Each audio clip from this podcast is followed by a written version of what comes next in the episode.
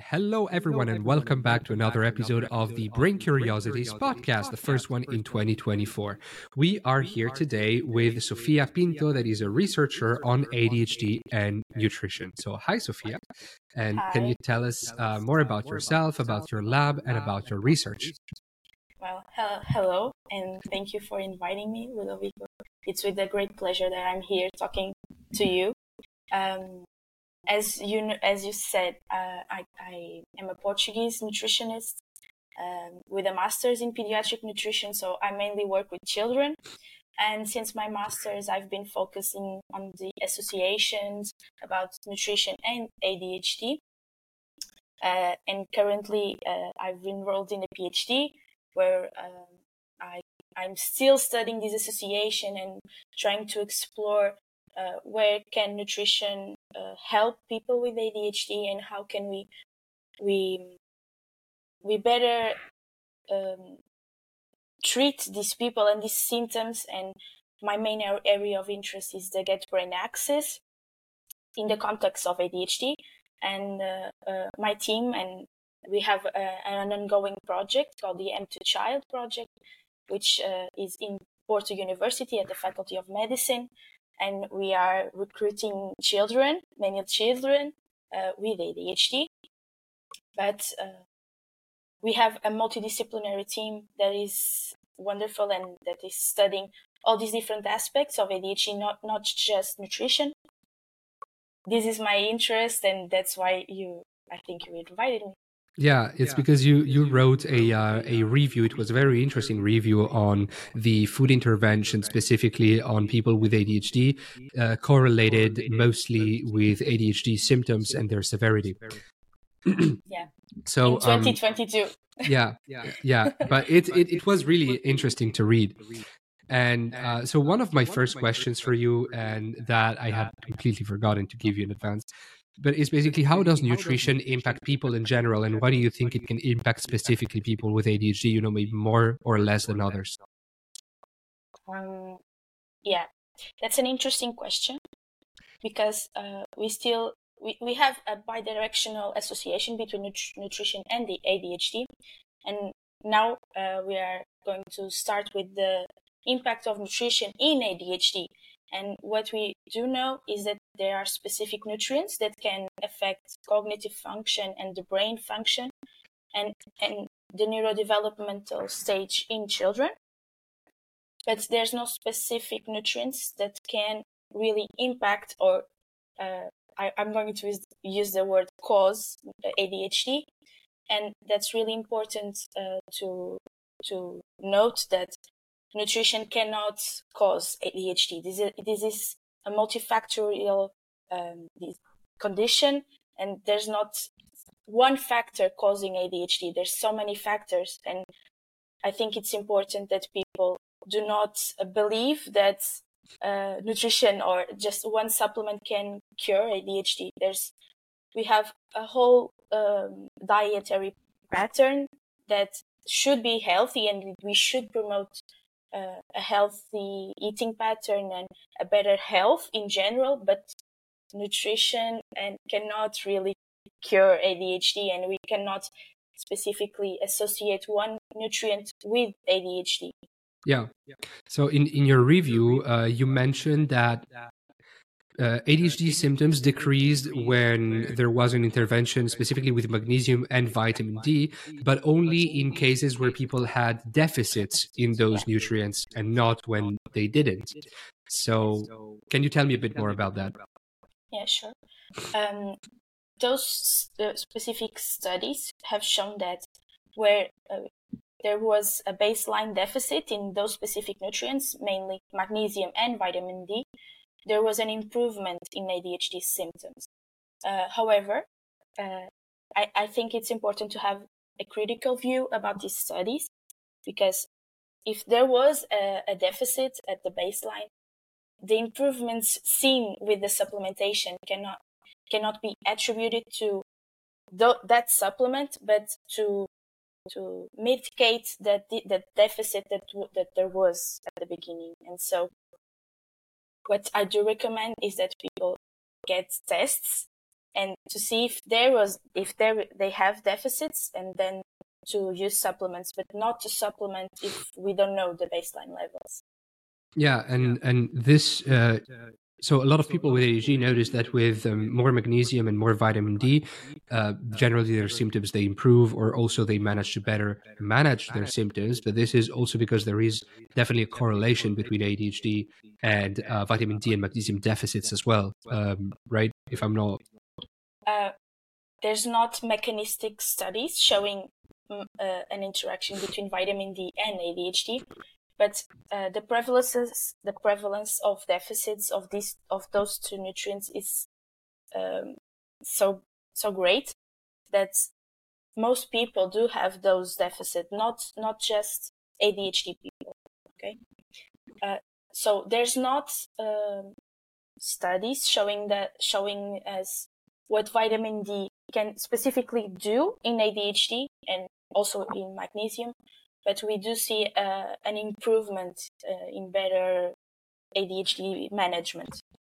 Yeah, because if most people have these deficits, and you know, vi- vitamin yeah. D being a precursor of serotonin decreases, uh, exactly. uh, you know, depressive symptoms and so on, then ADHD, of course, becomes more manageable. And if many people have these kind of deficits, then of course, when people take these supplements, it's going to get better because exactly. as a baseline, then ev- everyone. Yeah.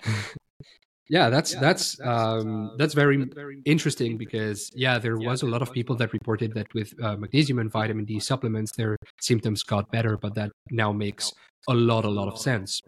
uh, you know uh, i just wanted to say that in in nutrition in nutrition and in with supplements there's a lot of placebo effect and people note a difference and note an improvement but we can there's no clinical trials that really say that supplement with these nutrients and you improve. And th- that's that improvement is uh, is objective and not when when people notice a difference is um, a bit subjective and may have that placebo effect. So are, are there some studies that have tested this in ADHD or even in uh, uh, you know in non ADHD people? Uh, for example, supplementations of L-tyrosine, tryptophan, uh, magnesium, vitamin D, and whatever against placebo, so in, in control trials? Yeah, we do have some studies, uh, randomized control trials um, with vitamin D. But what those trials do is mega doses with vitamin D. And so, not uh, a recommended dose of vitamin D and also magnesium, but mainly in vitamin D. Which when when you read those papers, the doses that they supplement are are above the recommended um, levels, and so uh, that poses um, a bit of a limitation, not not a limitation, but a concern because we don't know the toxicity levels of mega doses of vitamin D uh, long term. Yeah. So I don't think that megadoses of these nutrients can uh, or should be done uh, or should be recommended um, long term and on a clinical practice. What I should, uh, what I do believe is that we should uh, measure those those nutrients um, in the blood, for example, and then supplement if there's a deficit, and supplement with um, lower lower uh, doses and across time, not just because also those clinical trials are really uh, short term. They they do need the results in a in a in short term. They do not assess long term uh, these effects on ADHD, and so mm. it's not people, longitudinal studies. Yeah, it's not. It's not. It's just um, I don't know for sure the weeks that they've tested, but it's 10, 15 weeks of supplementing.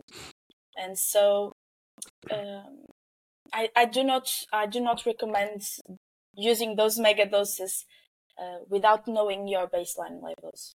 Yeah, definitely. Then there's uh, you know other supplements that are going around right now. Uh, for example, lion's mane that has been shown to increase the BDNF factor of uh, neural growth. Uh, L-tyrosine that is a precursor of dopamine, so it's thought that if you have more L-tyrosine, you have more dopamine, and that makes it easier for ADHD. What are your thoughts about those? Yeah. Um, but what I do know is that there's a there's a deficit in these uh, in these specific neurotransmitters like uh, tryptophan and that uh, that it's not neurotransmitters they are uh, amino acids yeah they are precursors of um, uh, neurotransmitters and so supplementing them or using uh, foods that are uh, Rich richer in those, yeah. in those amino acids can be helpful uh, for example, foods that are rich in tryptophan can be help, help uh, seem to be helpful in in in ADHD, but it's also the same uh, line of thought that I, have talked to about nutrients.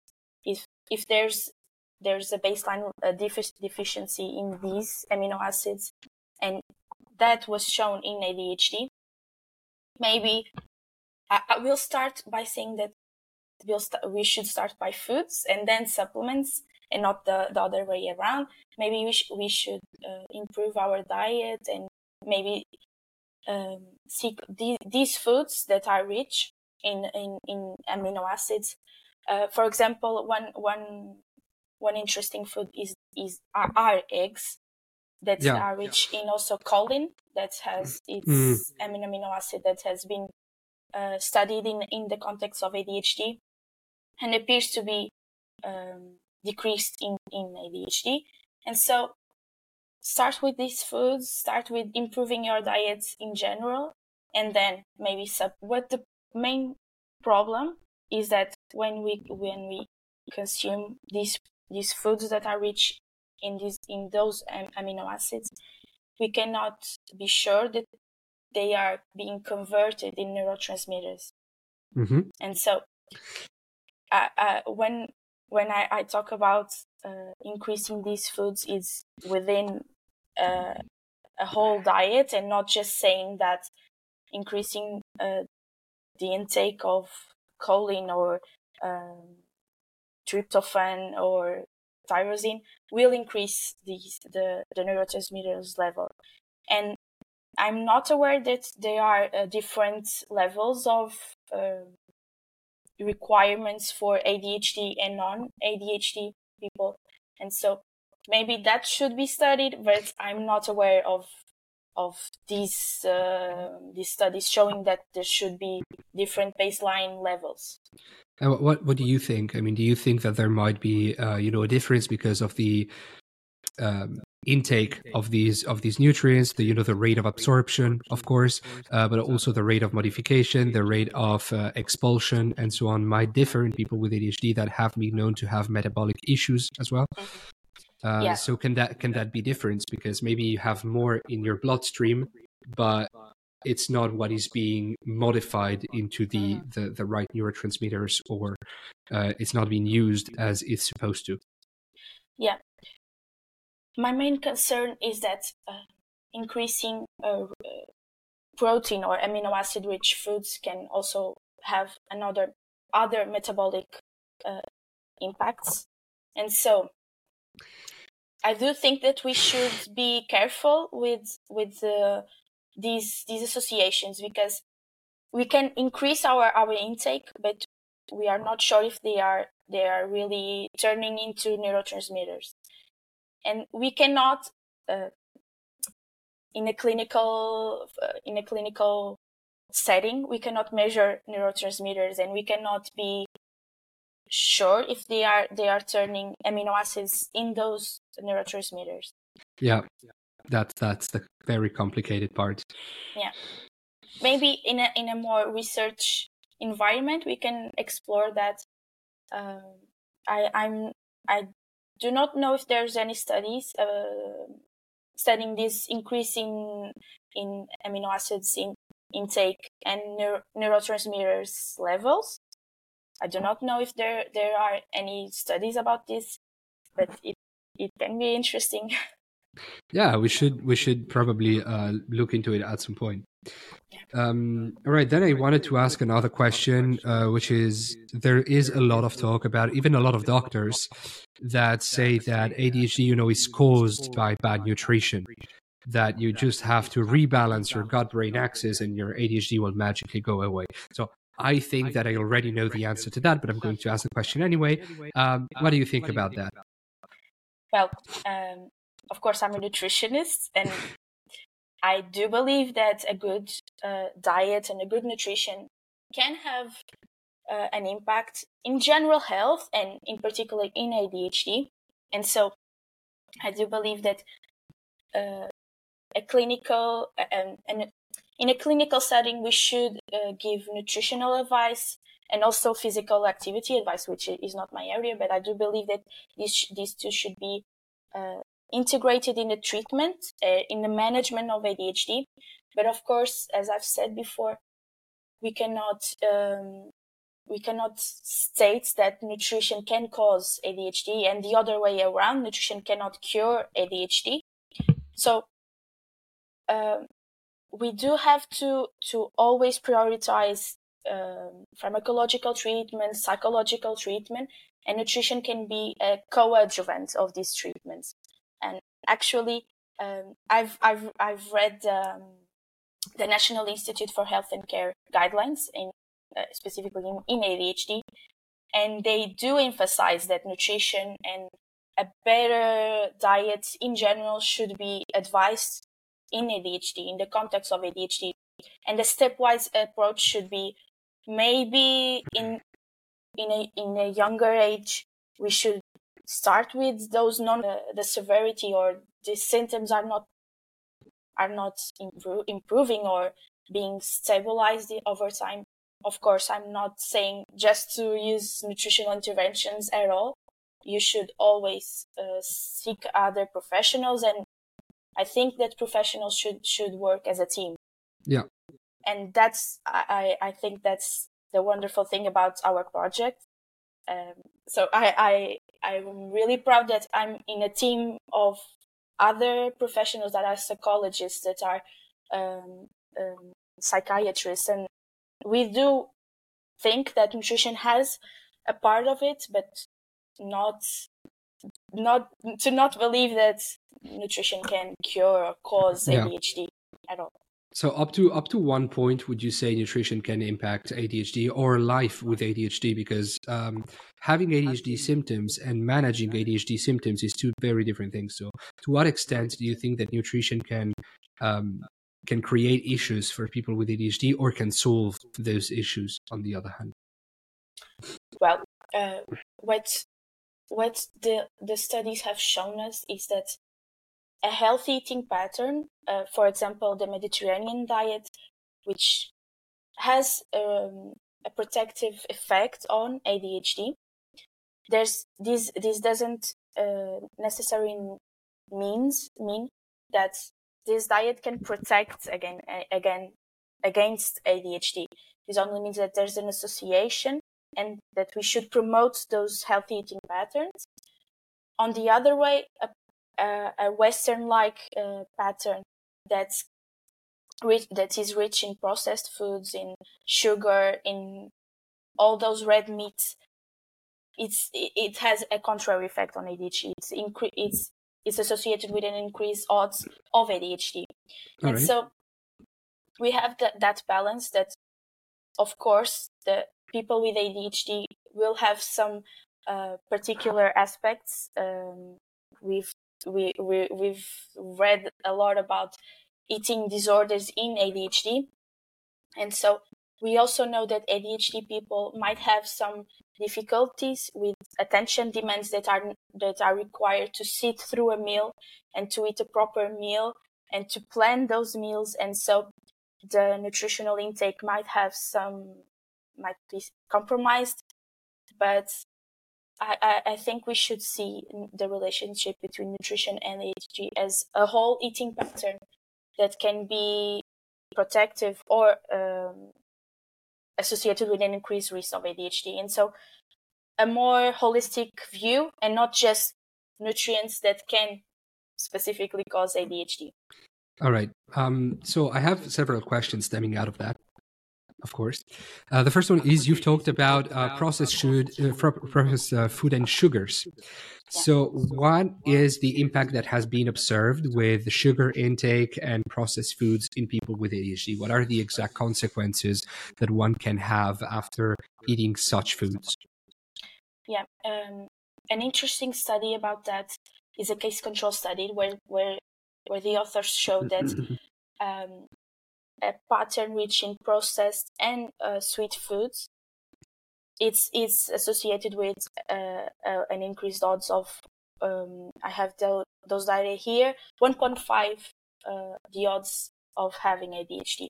What we do know is that processed foods can increase an inflammatory response, and that inflammation can be associated with ADHD and with the whole uh, with the whole health in general. Mm-hmm. But that inflammation can also be associated with symptom severity and with uh, an improvement, or or the or the, the other way, with uh, an increase in symptoms. And so, processed foods and and also when we when we see in that whole pattern when we see specific uh, increase in red meats in in in processed red meats in sugars in fats we can see that maybe the the, the association with ADHD is through inflammation Okay, so reversing um, this pattern and this eating habits, for example, would also be a good intervention for people that, for example, yeah. I'm going to be talking about countries now, but for example, in the US, uh, the quality of food is not the same as in the Mediterranean, and also the accessibility to non processed food is not the same. So, a lot of people generally are eating a lot of processed food with a lot of sugar, with a lot of added sugar, even within the bread. That is something that does not exist in Europe.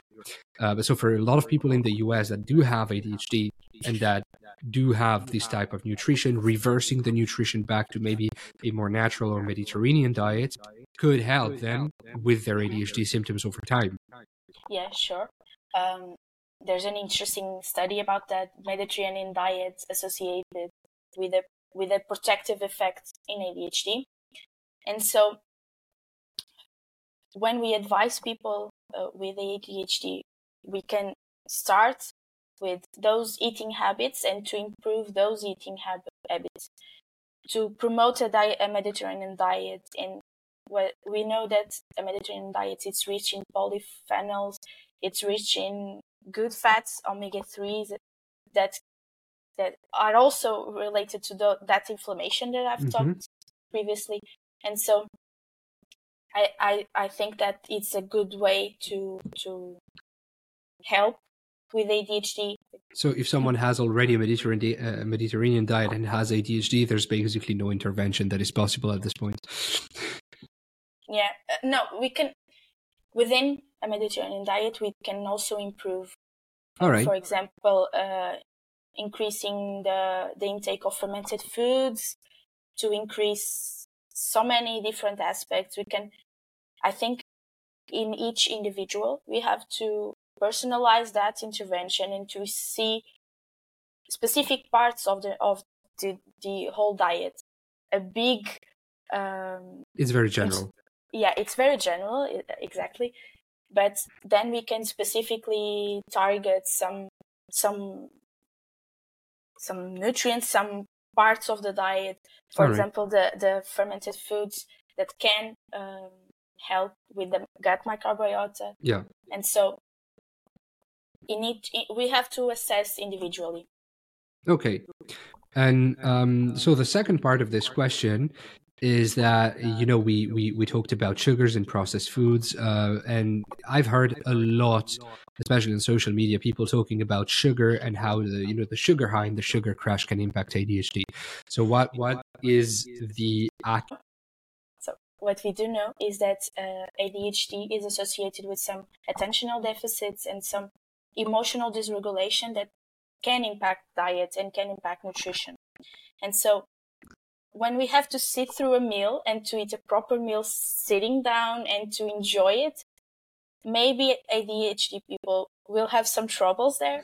And as you've said, to plan them to to buy foods and to plan those meals can be an issue and can be a specific uh, issue in ADHD. Oh yeah, very much we, so. yeah, you do relate.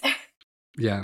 Yeah, and uh, further, we do know that um, there's a high comorbidity of ADHD and eating disorders, mainly in those addictive like eating disorders. We know that there's a high comor- comorbidity of ADHD and anorexia, of binge eating.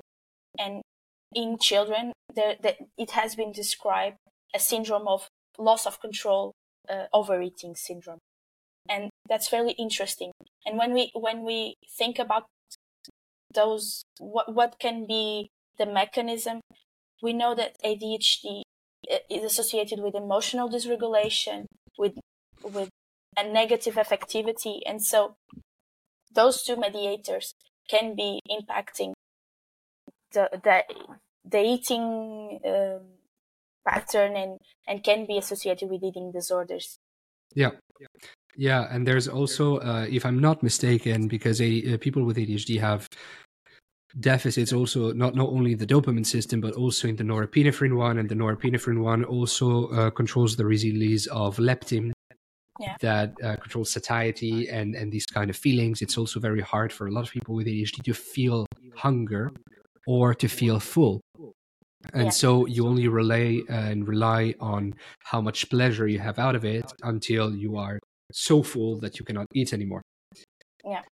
And so and there's we, also difficulty with uh, alexithymia and proprioception. Yeah, and and I would like to add that some of the medications used can have a suppressant, an appetite suppressant effect. Yes. And that can also impact. And so we have, we, we, we see a lot of um, differences um, in the appetites of, during the day when we, when the medication is completely on, the appetite usually is, is decreased. And so, but we can uh, use that uh, variation of appetite during the day. So I think that um, using those those variations, we can, for example, okay, if you don't have the appetite, you can eat less uh, in the uh, during the first part of the day, and then when you have that appetite and that um, that's when you have that appetite, you can uh, plan a better meal to have uh, to sit and and uh, to sit and to enjoy that meal. So, of course, there's a variation of appetite, but we can adapt nutrition to those variations. Okay, so uh, this was one of the questions that people on on Instagram asked about specifically, and uh, they said how how can you control for the uh, for the crash, let's say in the evening. So how how can you manage your intake of food when you have an appetite suppressant medication during the day and then during the night suddenly you binge? So how to avoid that binge eating in the night? Okay. Um.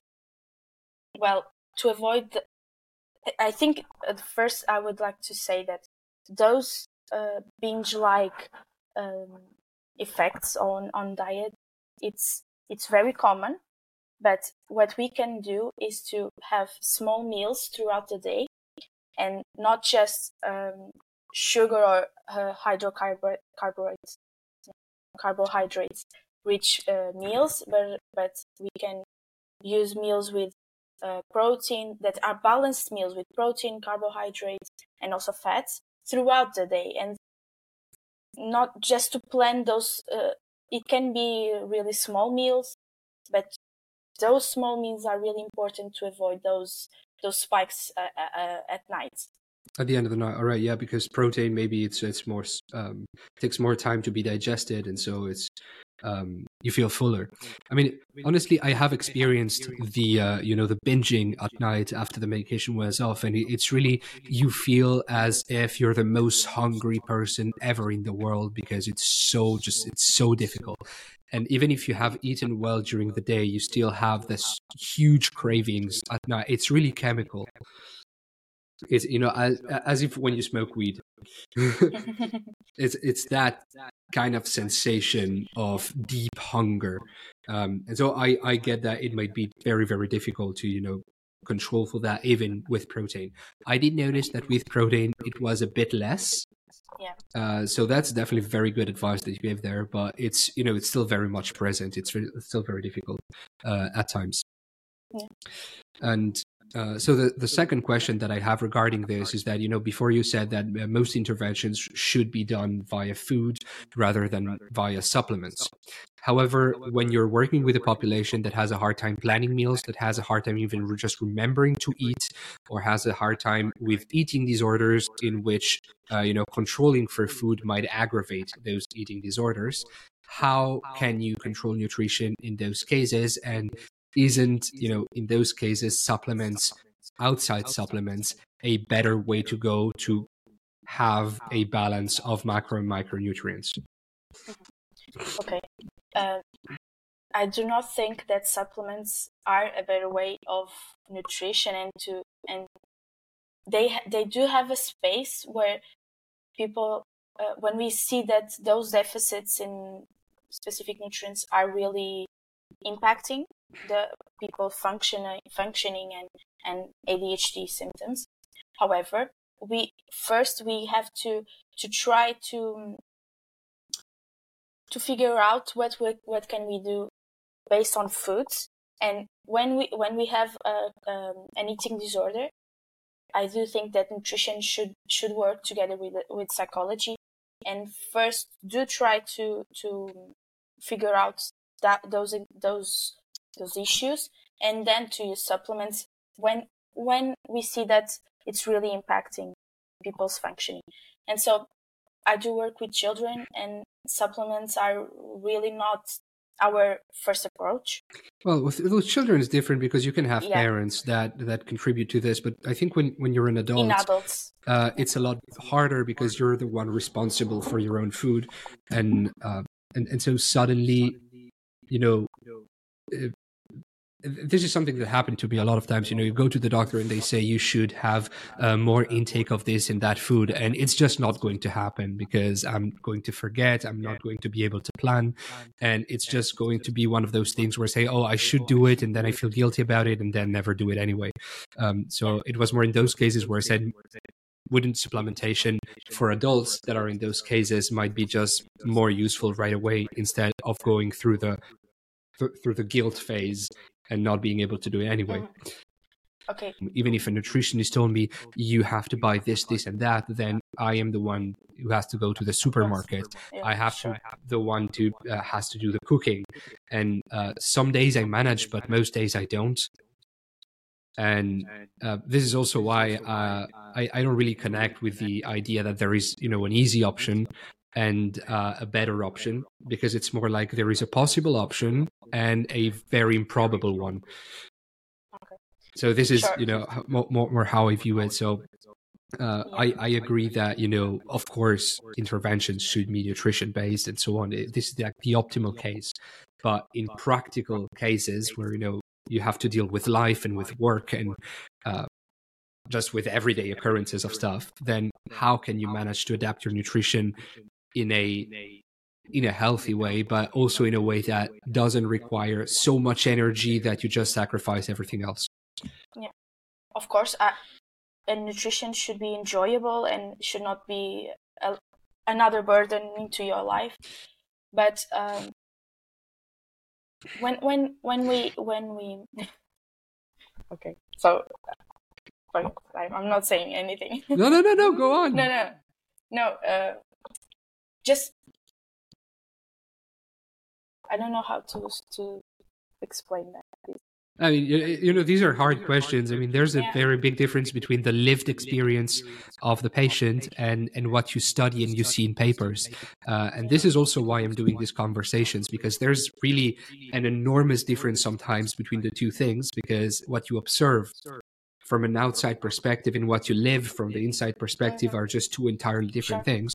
And so sometimes some interventions that would be optimal uh, in theory on paper are just not going to happen in practice because life happens. Um, and so this was kind of my question, like considering that now we have, you know, the two sides, how do we manage to make them work together?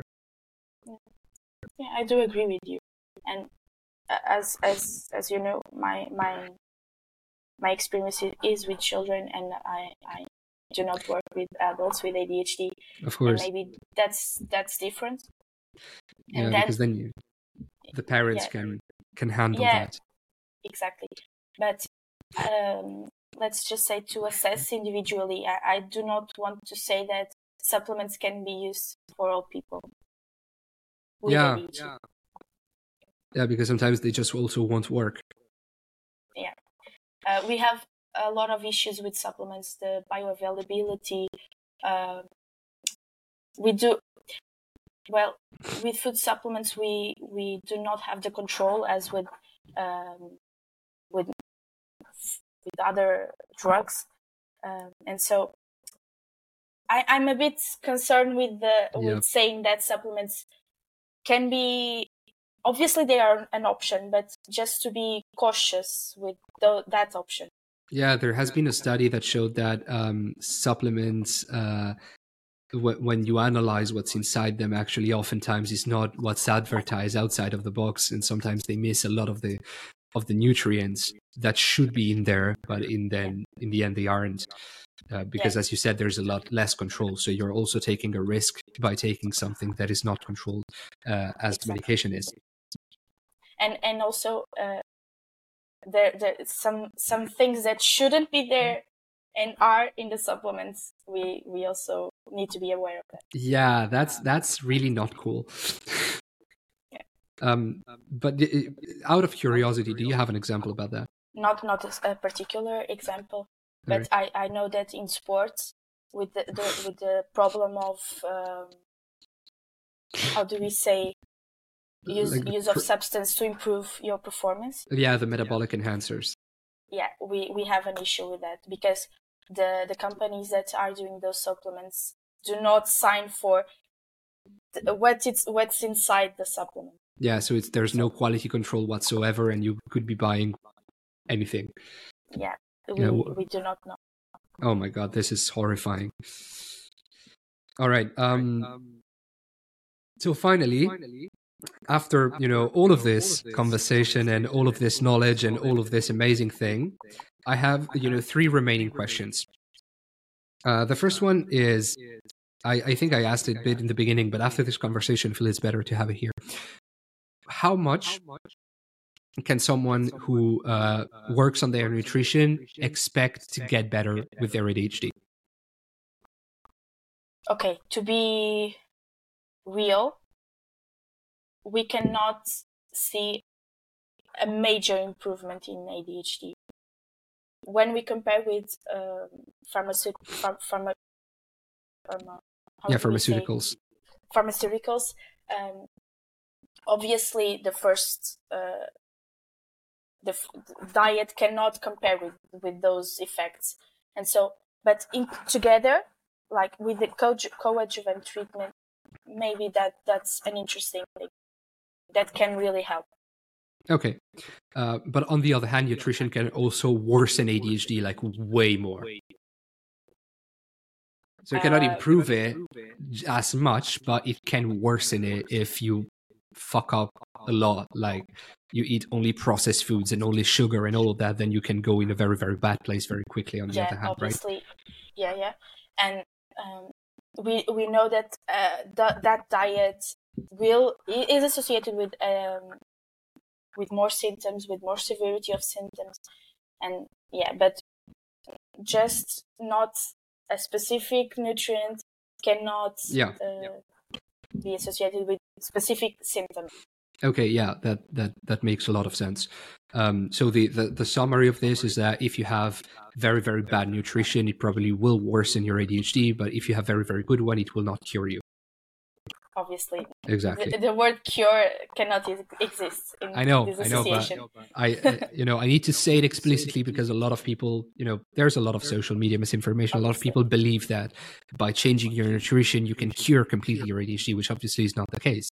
Um, something that i've uh, that, that, I'm saying a lot is that usually genetics, you know, they they determine whether you have ADHD or not, and then the environment, which includes nutrition and exercise, they determine how much your ADHD impacts your life.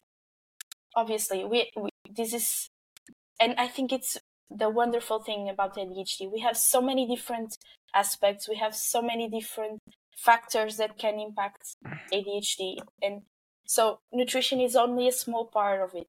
Yep. And so it cannot be a miracle thing, uh, just yeah. like all things. Yeah. Uh, then the the second question is what advice would you give to someone with ADHD trying to get better through nutrition? What is, you know, something that is let's say easy to do and some easy interventions that can be done and can be accessible?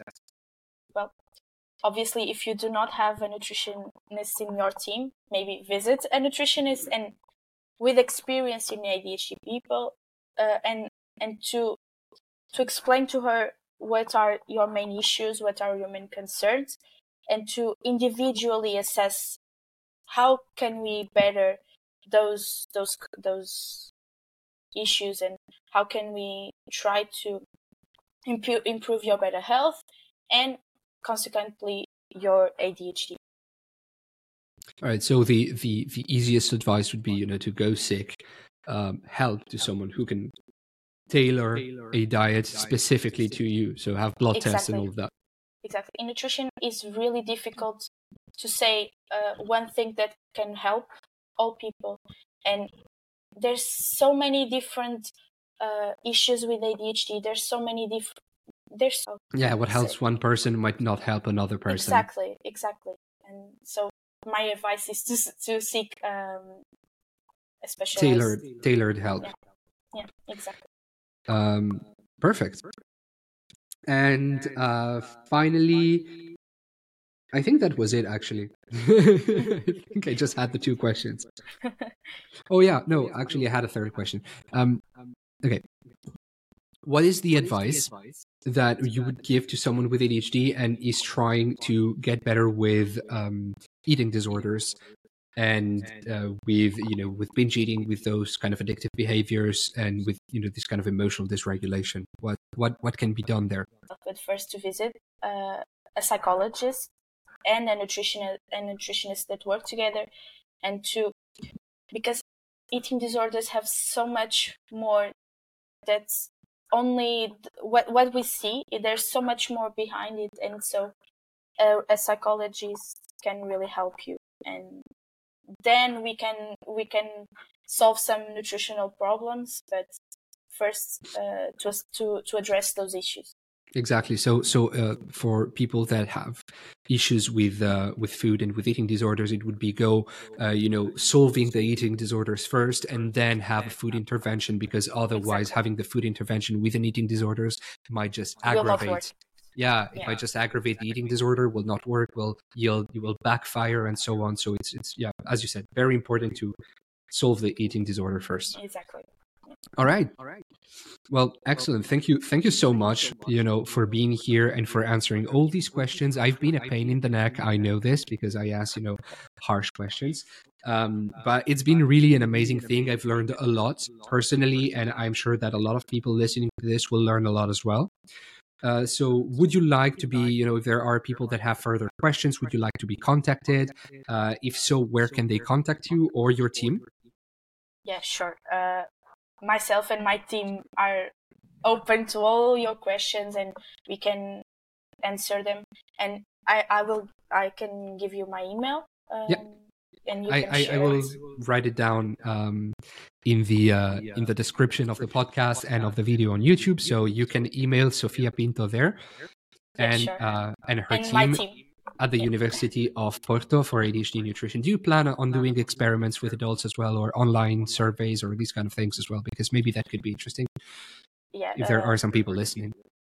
Right? Yeah, it, it's it's a possibility. Um, we are currently working on children but we are open to to other opportunities and uh, if we can help ADHD also adults, it's very there are not a lot of studies in adults, and so it's a possibility. And if if there's someone who would like to work with us, uh, just get in touch.